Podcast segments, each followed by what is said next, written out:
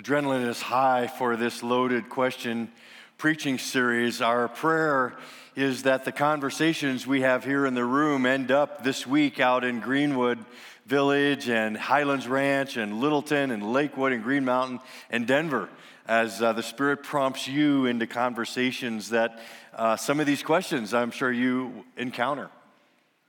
The other reason we've been looking forward to this series, we're doing something we haven't done in a long time, and that is we want you to participate in this sermon. Uh, literally, by texting questions during the sermon. Pull out your cell phone, and uh, the instructions are on the screen. And at various points, you have a question about anything that's being said. Um, text it. In the back, they'll uh, come up and compile the questions, and then we're going to leave uh, five to ten minutes at the end of the sermon to actually have some Q and A and try to answer those questions. So uh, we did this the first two services. We got some good response, but I know this is kind of new technology for boomers. So, boomers, if you're out there and you really have a question, you want to know how to do this, just find a under 40 sitting near you. The first question, loaded. Is Jesus the only way to God? Jesus answers. Do not let your hearts be troubled. You believe in God, believe also in me. My Father's house has many rooms. If that were not so, would I have told you that I am going there to prepare a place for you? And if I go and prepare a place for you, I will come back and take you to be with me, that you also may be where I am. You know the way to the place where I'm going. Thomas said to him, Lord, we don't know where you're going, so how can we know the way? And Jesus answered, I am the way and the truth and the life. No one comes to the Father except through me. If you really know me, you will know my Father as well. From now on, you do know him and have seen him. The word of the Lord. Now, um, a lot of people have a lot of questions and proverb, proverb problems with Christianity. Some think that it's boring. Quite frankly, you could be a castaway talking to a volleyball on a Pacific island for 20 years, get rescued, show up at a worship service, and still be able to predict the order of worship. Robert Louis Stevenson, who wrote Treasure Island, said, I have been to church today and I'm not depressed. Or the Supreme Court jurist uh, Oliver Wendell Holmes, I might have entered the ministry of certain clergymen I knew had not looked and acted so much like undertakers. One of the great blunders of the church is to make gospel joy dull. Others say Christianity, uh, untrue. I have serious intellectual objections. Yeah, there's some wise saying, there's some interesting stories, but I can't buy it. It's scientifically impossible in places, it's historical unreliable in places, and it's culturally regressive in places. I can't take it literally. I can't buy it. It's not true. Third objection you often hear is it's irrelevant. I mean, really, what does anything that happened 2,000 years ago and 5,000 miles away under palm trees and on camels in Palestine have to do with me here in America on airplanes and under iPhones? I just don't see how it connects. But arguably, the most common objection to Christianity is, is exclusivity. You walk down the religious section at Barnes and Nobles, you see many books advocating that all religions lead to God and that no one religion should be exclusive. It's one of the key gripes about Christianity. Tim Keller was uh, on a panel. He used to be a pastor in New York City. He was on a panel with a Jewish rabbi, a Muslim imam, and uh, him, a Presbyterian pastor, Christian. And um, they were having a uh, intelligent, kind, and respectful conversation. And uh, then they reached a point just before they ended and before the questions and answers where they all decided to put up a statement that said, On this, we all agree. If Christians are right about Jesus being God, then Muslims and Jews fail in a serious way to love God as God really is. But if Muslims and Jews are right that Jesus is not God, but rather a teacher or prophet, then Christians fail in a serious way to love God as God really is. In other words, between these three major world religions, there are irreconcilable differences. Well, that pushed a button among the college student audience. Keller continues several of the students were quite disturbed by this. One student insisted that what mattered was to believe in God, was to believe in God and to be a loving person yourself. To insist that one faith has a better grasp of the truth than others was intolerant. Another student looked at us clerics and said in frustration, We will never come to know peace on earth if religious leaders keep on making such exclusive claims. Do you know what? the kid is right. The leading cause of global conflict is world religions and their claims of exclusivity. So, what do we do? How do we mitigate claims of exclusivity? Well, in a moment, I'm going to give you the two most common ways that our American culture here in the West tries to mitigate exclusive religious claims, how we respond to them. And then after that, I'd like to present an alternative third way. In fact, an exclusive claim that I believe, if taken into the heart, can produce inclusive behavior. So stay with us till we get there. Let me just say that for this sermon, I've had a ton of help. I have stolen freely from two main sources, which you need to be familiar with. The first is Timothy Keller and the reason for God. As you think about any kind of loaded question about the Christian faith, that's a great book that should be on your shelf. I have it right next to my desk and I pull it down often. Highly recommend Tim Keller and the reason for God. And then James Edwards, who's a New Testament scholar up at Whitworth College in Washington, he's written this great book called Is Jesus the Only Savior? So both of these books I highly recommend, and much of what you'll be hearing comes today from them.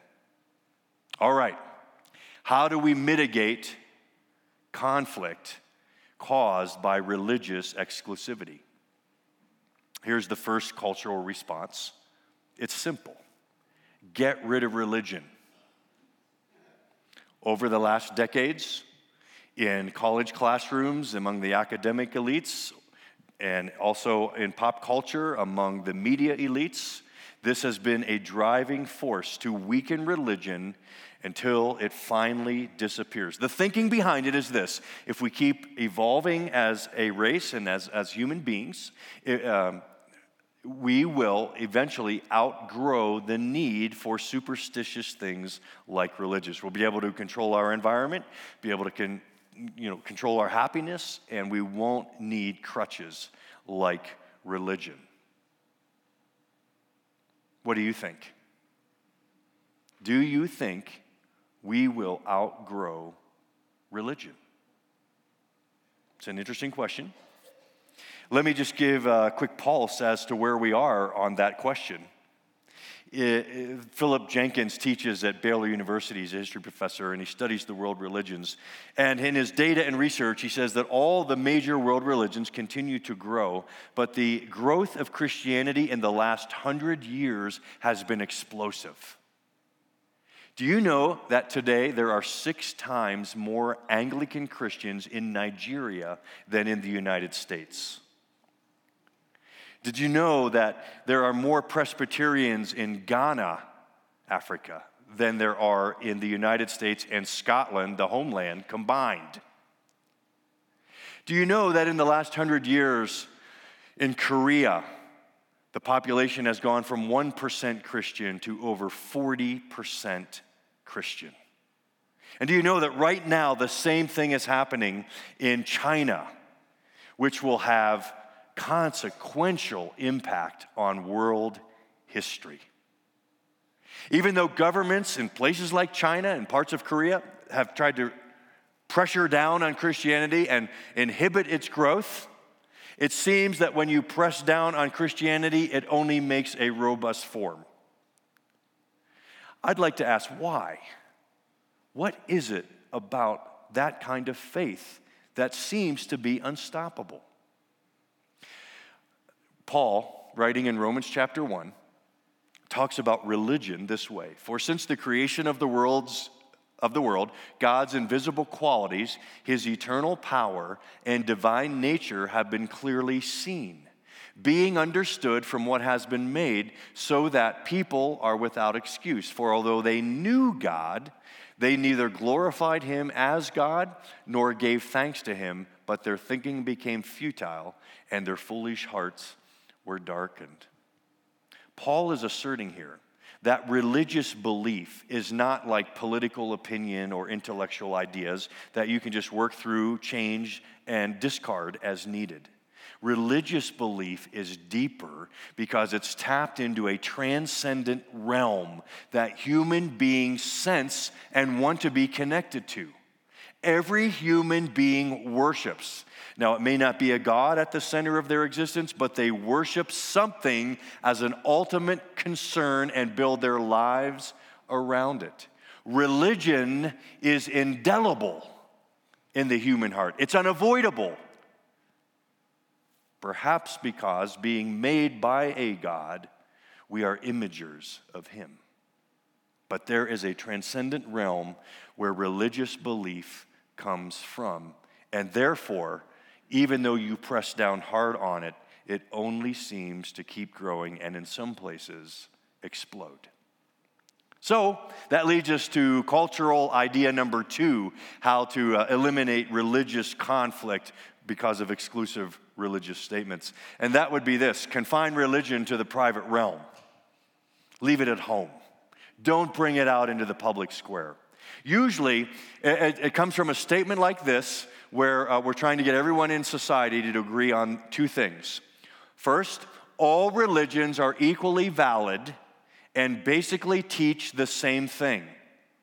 And therefore, you should not bring your religion into the public square to force it on anybody. So we'll leave that up there for a minute, and I just want to unpack maybe some pushback against some of these. These are very common statements in our culture. Let's start with the low hanging fruit. There are those who say all religions basically teach the same thing. We could probably dissolve some of that in about 30 seconds. You ready? Buddhism says there's no God. Hinduism says there's a thousand gods. Judaism says there's one God. Christianity says there's one God in three persons. Those are not the same things. Those are very different things. That was the low hanging fruit. What about this other statement? And here's, I think, where more people land and are comfortable saying all religions are equally valid. You'll hear it. I once heard an Indian uh, from, from, India, a Hindu, uh, say that all religions are like ladders that lead to the same rooftop where you meet God. And I once read where Oprah, America's pastor, said the only thing about religion that's true is that there's no one right religion all religions are equally valid. What do you think about that? Now, I think what people are trying to say with that statement is that every religion has a piece of truth. And even if you get that one religion and that one piece of truth, that is probably enough to get you up a ladder and onto a rooftop where you will meet God. All religions have a part of the truth. Now, you'll often hear illustrated by an illustration that I actually heard in the late 70s when I was in high school. I was on the campus of Penn State University, which makes this a holy illustration. a speaker named Josh McDowell, some of you might remember Josh McDowell, was debating an atheist professor on the Penn State faculty. And the atheist professor suggested this illustration. Have you heard of it? Of an elephant and the three blind men. Let me unpack it a little bit, see if you've heard this before. The elephant represents truth, all truth, all religions. Truth, all truth. That's the elephant. The three blind men represent world religions. So the first blind man or world religion comes up to the elephant, and let's just say it's a very docile elephant that would just stand there and let you touch it. First, and he grabs the trunk and he says, Ah, the elephant, truth is like very fluid and flexible and long and skinny. Truth is like a snake. And then the second blind man walks up, another religion, and grabs a hold of its leg and says, No, no, elephant truth is like round and thick. Truth is like a tree trunk. And then the third blind man just walks up and bumps his head on the elephant's stomach and says, No, no, the elephant, the elephant is flat and wide and huge. Elephant is like, truth is like a wall. And everyone says, Oh, yes, yes. Do you see it? Like all the world religions have a part of the truth. Do you get it? I don't. It doesn't work. Do you know why? The only way that illustration makes sense is if the one who's telling it knows what an elephant looks like and isn't blind. The only way that a person could say every world religion has a piece of the truth is if that they actually know what all truth looks like.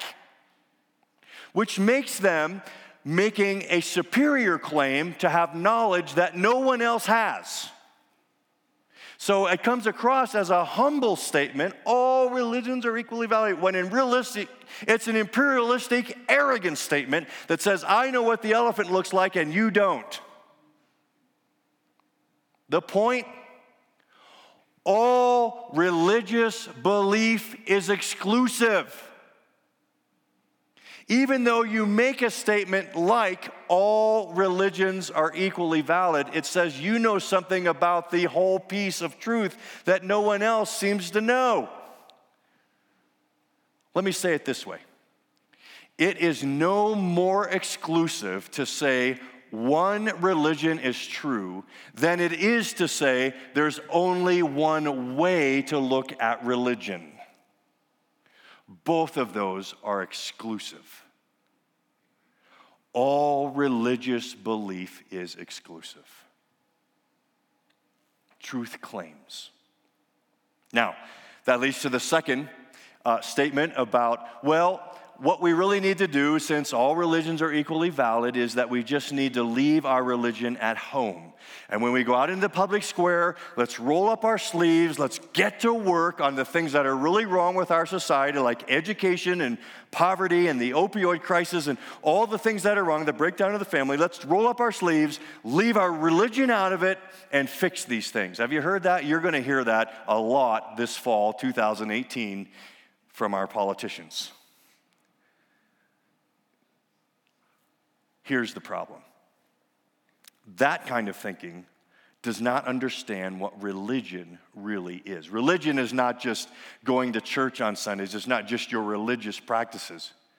Religion, well, religion comes from the Latin. It means religare, it means to rebind. Religion is a set of answers to big questions. Where did I come from? Why am I here? What happens when I die?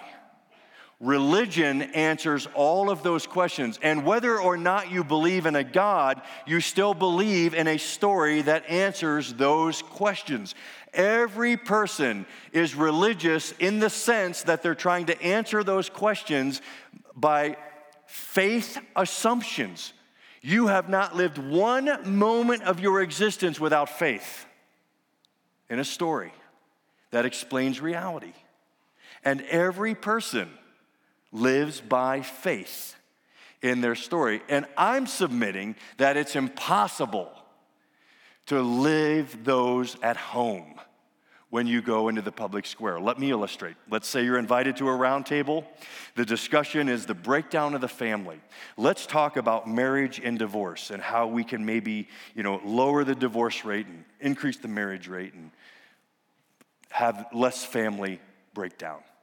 Okay, everyone roll up your sleeve. Remember, nothing religious, nothing religious, just work. First question. Hmm. What's the purpose of marriage? Hmm. What is the purpose of marriage? Marriage.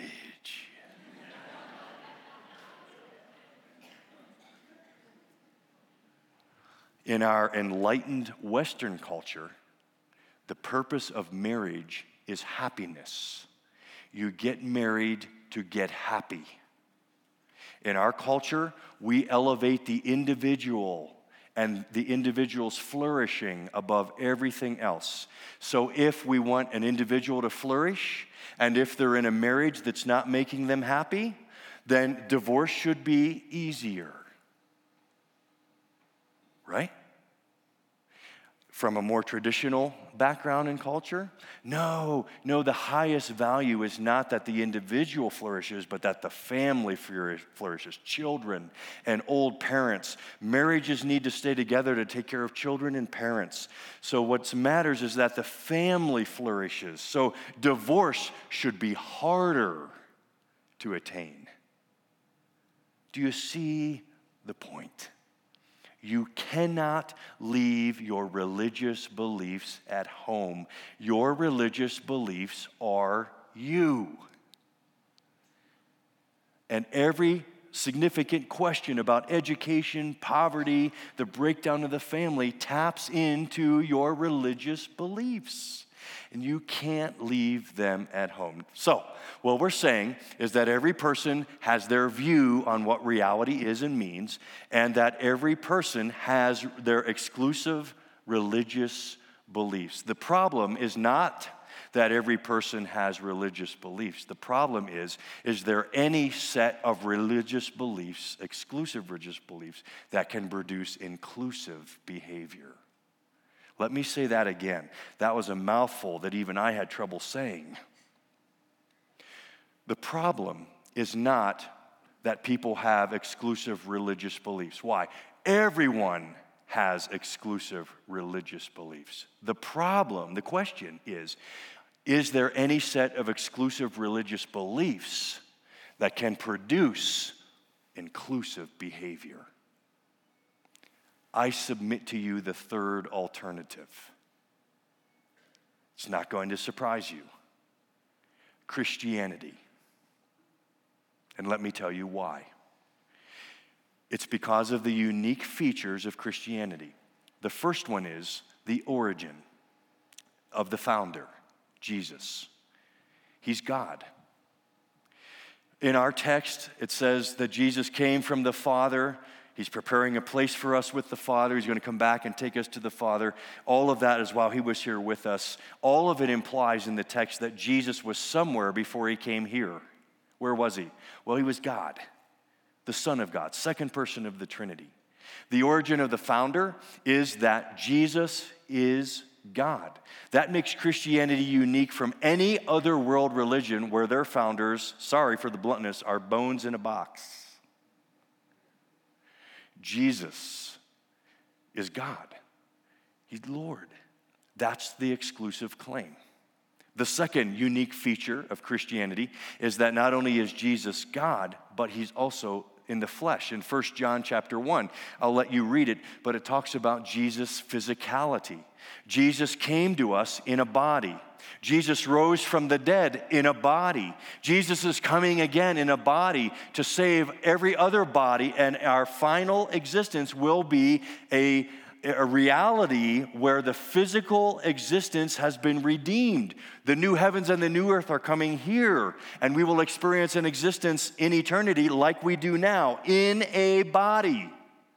Jesus' purpose is to redeem a physical existence. Now, that is unlike any other religion. In the Eastern world, the body is an illusion.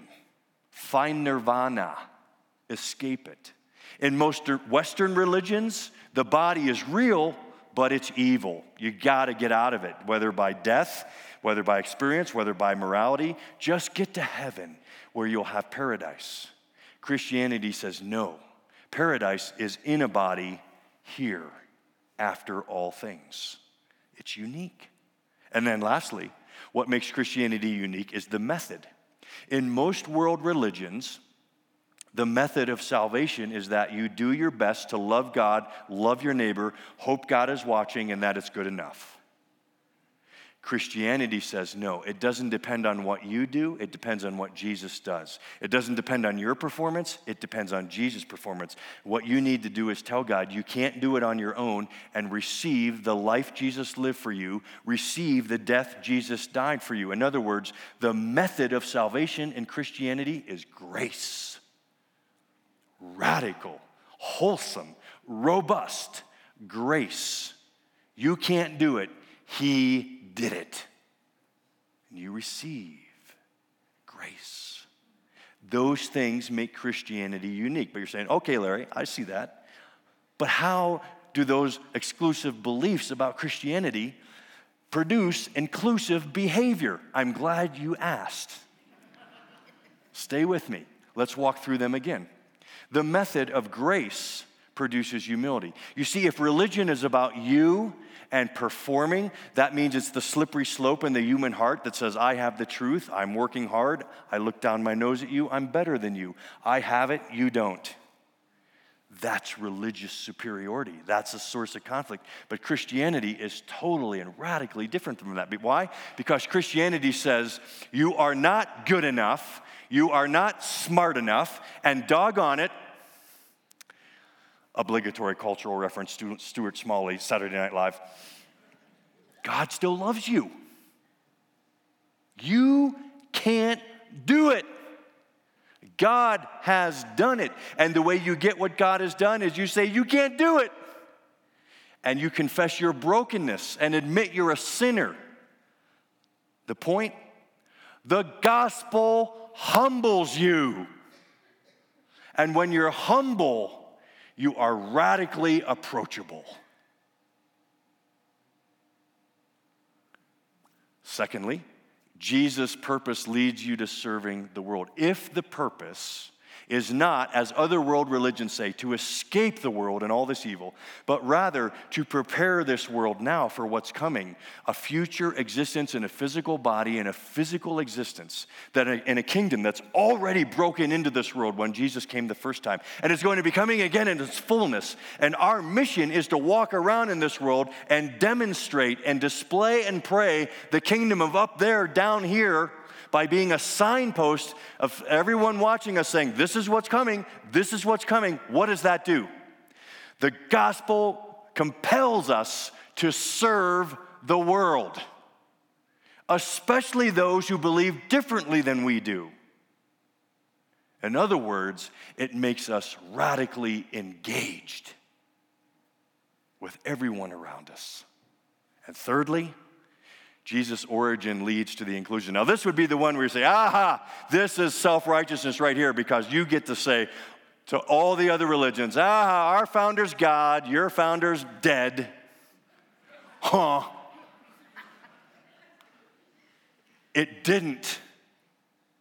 It didn't. In the Greco Roman world from which Christianity was launched, the exclusive claim was Jesus is Lord. Now, you would have thought if any culture and society would have survived, it would have been Rome, because Rome was a pluralistic culture. Rome had many gods. The saying in Rome was, You have your God, and I have my God. Sound familiar? You have your religion, I have my religion. It didn't work in Rome. Why? Because even though Rome had this tolerant approach, they still could not figure out how to get rich people to love poor people and how to have poor people trust rich people. And do you know when this became very clear? In the earliest days, or the late days of the Roman Empire, the earliest days of the Christian church, how did the church explode? Well, this way plagues would hit the cities in the ancient world, plagues, and people would be dying. Do you know who the first people to leave were? The wealthy and the powerful. Why? Because they could. Do you know who the people who stayed were? The Christians. Not at risk of life, but at cost of life. And they stayed. And people saw that and said, I want to be a part of that. And the church exploded. You can read about all of this in The Rise of Christianity by Rodney Stark. It launched in a Greco Roman culture, a pluralistic culture, but its exclusive claim made their behavior inclusive. And it also launched from a Jewish culture, and the Jews didn't mix races. But Christianity sent their chief apostle, the Apostle Paul, who was a Jew, to be an apostle to the Gentiles. And everywhere you read in the New Testament, you have Gentile names and Jewish names. Listen, what I'm suggesting is this there is no other exclusive faith claim that, like Jesus is Lord, that has produced the inclusive behavior throughout history that has happened in the church. The behavior in the church transcends race and it transcends socioeconomic status. And it's still doing it today around the world. Have we made mistakes? Yes, we've made mistakes. We've been arrogant. We, we've been superior. We've been hypocritical. But that's because we haven't learned to live it as we should yet. And we're always working on that. But I'm suggesting that the exclusive claims of Jesus Christ, Jesus as Lord, is what can produce inclusive behavior. Why? It all boils down to this when the center of your religion and the center of all reality is the Son of God on a cross, loving people who didn't love him, that explodes in a human heart. So the gospel makes you humble, the gospel makes you serving, and the gospel makes you love. So, for those of us in the room who are believers and walked in this room already believing this, what does God want for you right now? Simply this believe it more. Believe it more, more deeply. Let me ask you evaluate your life. Are you humble? Are you serving? And are you loving? Are you radically approachable, radically engaged in the world around you, and willing to risk your life to love others? Those of you that may be hearing this for the first time, the question for you is Is there any reason, seeing the beauty the compelling beauty of Jesus Christ, a drum major, as Martin Luther King called him, the drum major of peace. Is there any reason for you not to give allegiance to Jesus Christ? And I'm exhorting you to simply say, Jesus, I want that. I want you. I'm yours. I'm yours. Amen. Amen. Means yes. Now we'd like to invite the scholars up, Paul and Nick. Would you welcome the scholars?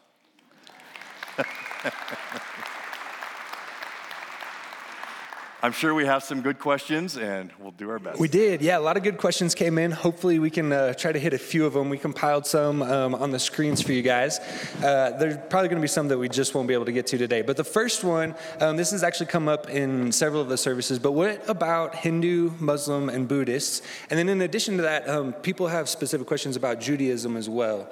Um, are they still the people of God, chosen people, and how all that works? So.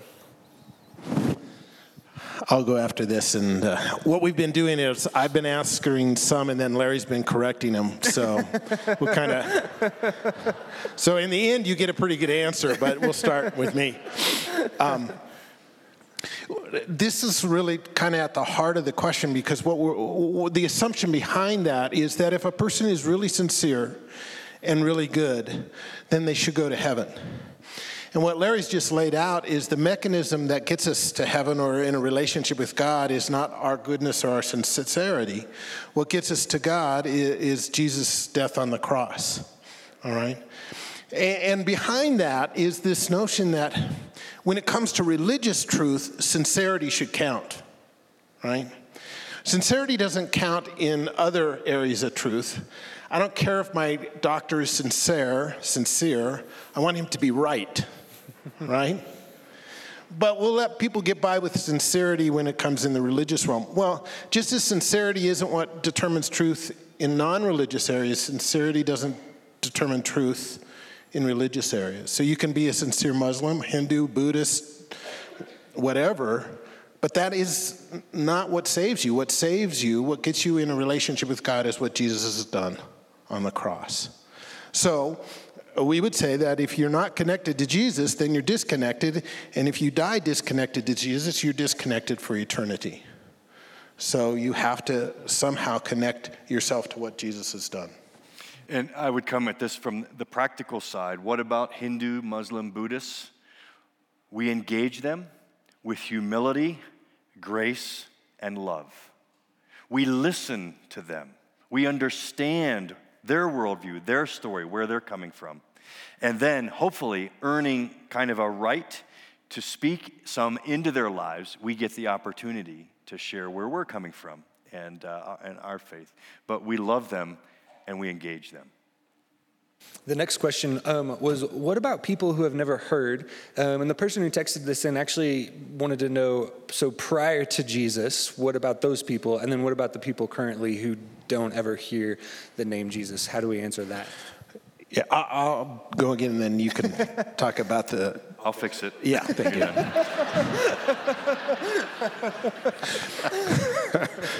that, that's kind of how we go through life around Waterstone. uh, um, when we say that Jesus is the way to God or the only way to God, we, we sometimes get confused what we mean by that. What we're saying in that is that the mechanism by which people are saved is Christ's atonement, all right? But there are people who have never heard of Jesus or even understand that that's the mechanism that are still saved. For example, Abraham in the Old Testament. How was Abraham saved? He threw his trust on God. Did he understand the mechanism of atonement? Did he even know who Jesus was? No. What connected him to the work that Jesus did was his trust in this God, this idea that I can't save myself, so I'm going to throw myself on God's mercy. So that connected him, but what actually ultimately saved him was the work of Christ on the cross. So there are people, I think, who, because of general revelation or special revelation, some people have had visions, that connect with that. They throw themselves on the mercy of God. They don't understand all the mechanics of Jesus and what he's done, but because they're trusting in God and not themselves, I think there's a good shot that they're believers and saved. And definitely everybody in the Old Testament was saved by the same way. Nobody in all of Scripture is saved by their works. Those who are saved are saved because of what Christ has done.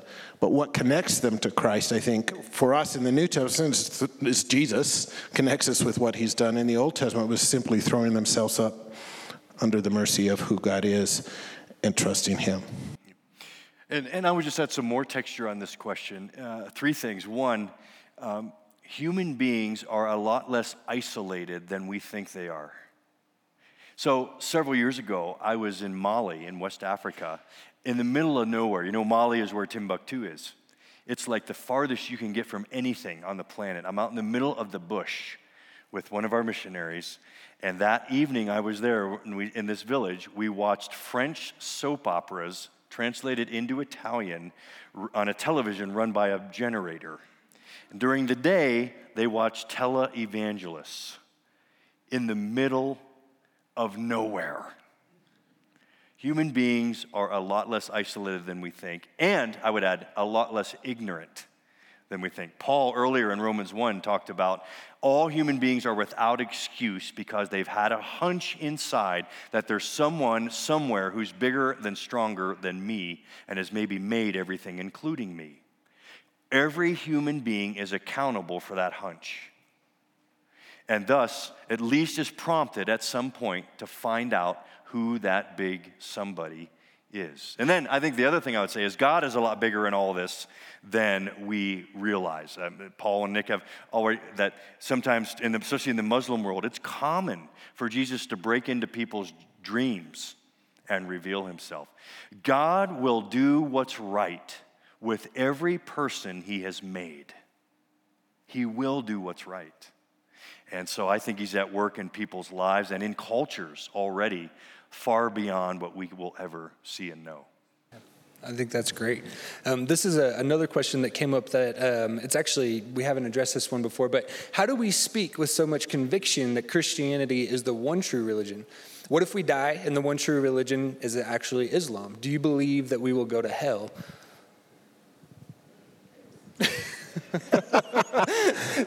it's interesting when you think about uh, the system of Christianity, which is radical grace, and almost every other religion is on the basis of works.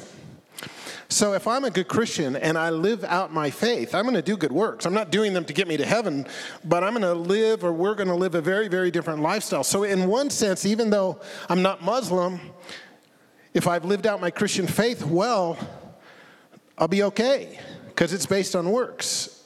And Christians, if they live out their faith, do good works. They just don't think those good works are saving them. However, if I'm not a Christian, I'm not trusting Christ, my good works don't count because that's not what saves us. It's radical grace. So that's when being disconnected from God for all eternity is the problem. Um, I'm not that convinced that we have to convince everybody that Jesus is the only way. That's not my goal. My goal is just to get them to know Jesus. You're not saved on whether you think Jesus is the only way or not. You're saved on whether you're trusting Jesus. So I really never try to go after that. I'm not trying to prove to everybody in the world that Christianity is exclusive. I'm just trying to prove to everybody in the world that Jesus will save them. Mm-hmm. And, and I, would, I would add, in love, I think part of what being a witness for Christ means is also understanding some of what other religions are about. I think that's a responsibility that we have. For instance, in, in Islam, the main motivation in Islam is fear. Fear. Uh, I remember hearing Philip Yancey. I've not confirmed this myself as I haven't read the Quran cover to cover, but I heard Philip Yancey once say that the word love does not appear, appear in the Quran in reference to God. So, part of uh, understanding what the other religions are about is learning some of that and then helping people to compare, you know, reality and what they see in the world with what the religions actually teach and say. And I think, kind of building off of that, another question that came up several times is how do we how do you someone lovingly tell someone that Jesus is the only way? Um, especially, I think the, the question was in reference to our current cultural climate, political climate. It can be a pretty con- controversial statement to make. So, how do we tell that to someone in a loving way while still maintaining um, our belief in, in truth? I just give him Larry's sermon. Yeah, right. Go for Adam. I, I, do think there's something to be said of that. I, and you, you alluded to this earlier, Nick. I think the back door is the best way. I think getting to hear what people already think, what they think about world religions, and letting them kind of talk enough to hang themselves a little bit, um, and exploring their beliefs, and then showing that they might come up short in areas uh, is a great way to, to uh, expose people to the Jesus way. Yeah, there'll be people in heaven who are surprised that Jesus was the only way. Hmm. Because that's, the, that's not determinative of your relationship with Him. So just get people enamored with Jesus and let the rest kind of happen as they grow and learn. Yeah. And, uh, you know, the goal here is not to win an argument. It's not even to disprove their religion. The goal is to win a friend and show them who, who Jesus is, it's relationship. So. I think that's really good. Um, one that just came through um, is Is there any world religion whose evidence is more than its own sacred text? Does Christianity have more than just the Bible to point to as truth? Uh, yeah. uh, we don't believe Christianity is true because of the Bible. We believe Christianity is true because of the resurrection of Jesus. Mm. And to argue for the resurrection of Jesus, I don't need to look to the Bible as sacred text. I just need to look at the Bible as historical documents. So the foundation for our faith, in my mind, you, you may come out this different, is really Jesus and his resurrection. And I can look at that simply from an historical perspective.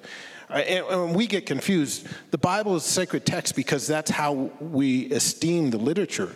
But before it's sacred text, it's historical documents. And I, I think there's a lot that legitimizes them as historical documents. And that's all I need to get to the resurrection of Jesus. And the resurrection of Jesus is what I hinge my faith on. Yeah, that's true. And that'll be week four, right? Uh, yeah, we're going to talk yeah. yeah, about uh, how can we trust the Bible uh, on week four. Yeah. I would say maybe the only other religion that's close to having impact is uh, Hinduism because of the Beatles. Just kidding. I'm getting weird. Yeah, Someone did text in, when is Larry going to update his pop culture references? So I don't know. I know, what, yeah, I know. So, can, can, I answer this one? Yeah, yep. uh, and then there was, a, there was one more um, that we wanted to hit as well. I, I want to answer this because I've been asked it a couple times. What's the difference between God, Allah, and other gods of the different major faiths? One of the interesting differences is, uh, well, first of all, we see God as personal. Hinduism and some of the Eastern faiths would not put that under the criteria. But between Islam and Christianity and Judaism is this notion of the Trinity. What's really interesting is if you don't have, uh, we, we talk about the Trinity is very hard to understand, and it is, but it's not hard to understand the implications of the Trinity. So in Islam, because it's monotheistic and God is a singularity and is not in relationship, then the heart of Islam is power, which goes back to why you come to Islam under fear. Because the God we believe in is one in essence, but three in persons, there's relationship. So at the heart of Christianity is this notion of love. Yes, we say God is all powerful, but what gravi- we gravitate to mostly and esteem the most is that we have a God who, who loves, and that love starts in his essence with himself, in a sense, in the confines of the Trinity, Trinity, and then works itself out. That's fundamentally different, and that's why Islam and Christianity look so different, is because their understanding of the nature of God is so radically different.